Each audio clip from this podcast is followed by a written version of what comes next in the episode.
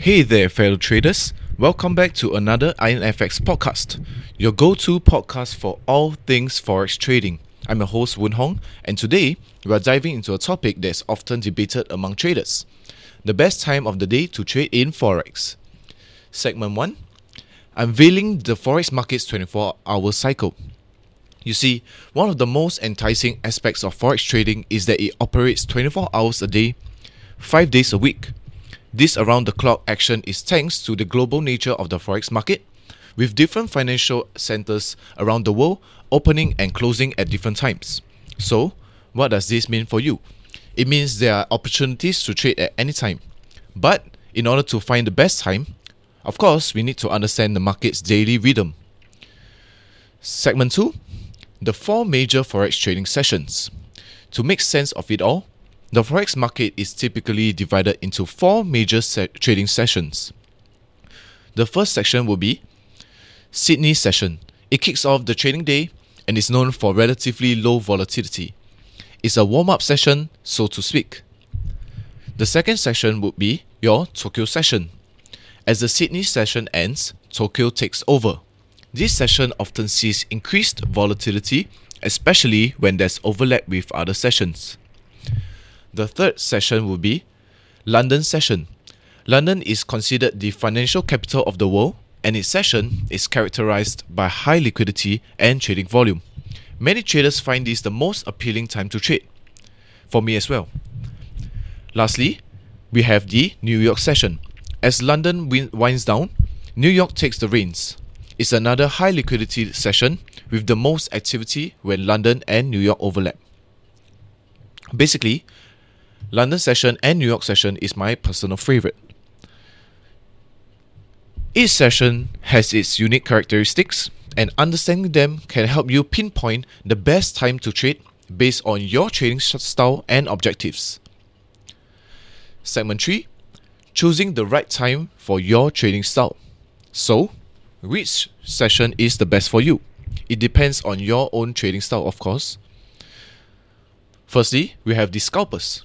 Scalpers thrive on short term fluctuations so they might prefer the Tokyo London overlap, which is 3 am to 4 am EST, and the London New York overlap, 8 am to 12 pm EST. Next, we have our commonly known day traders.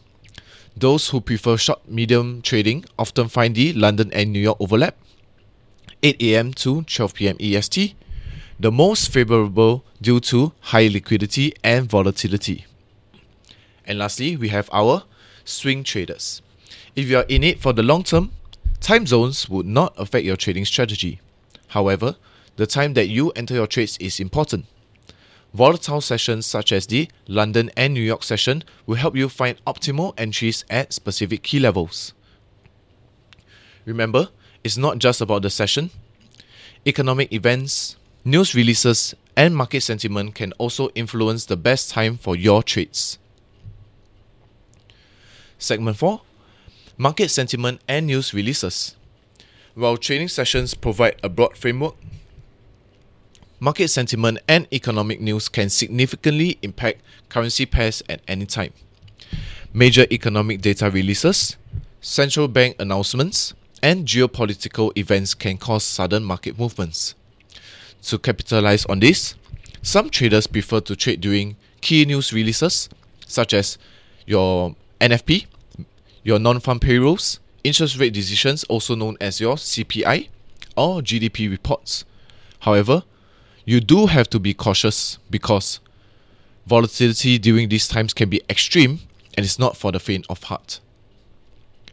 And there you have it, traders. The best time of the day to trade in Forex ultimately depends on your trading style and objectives.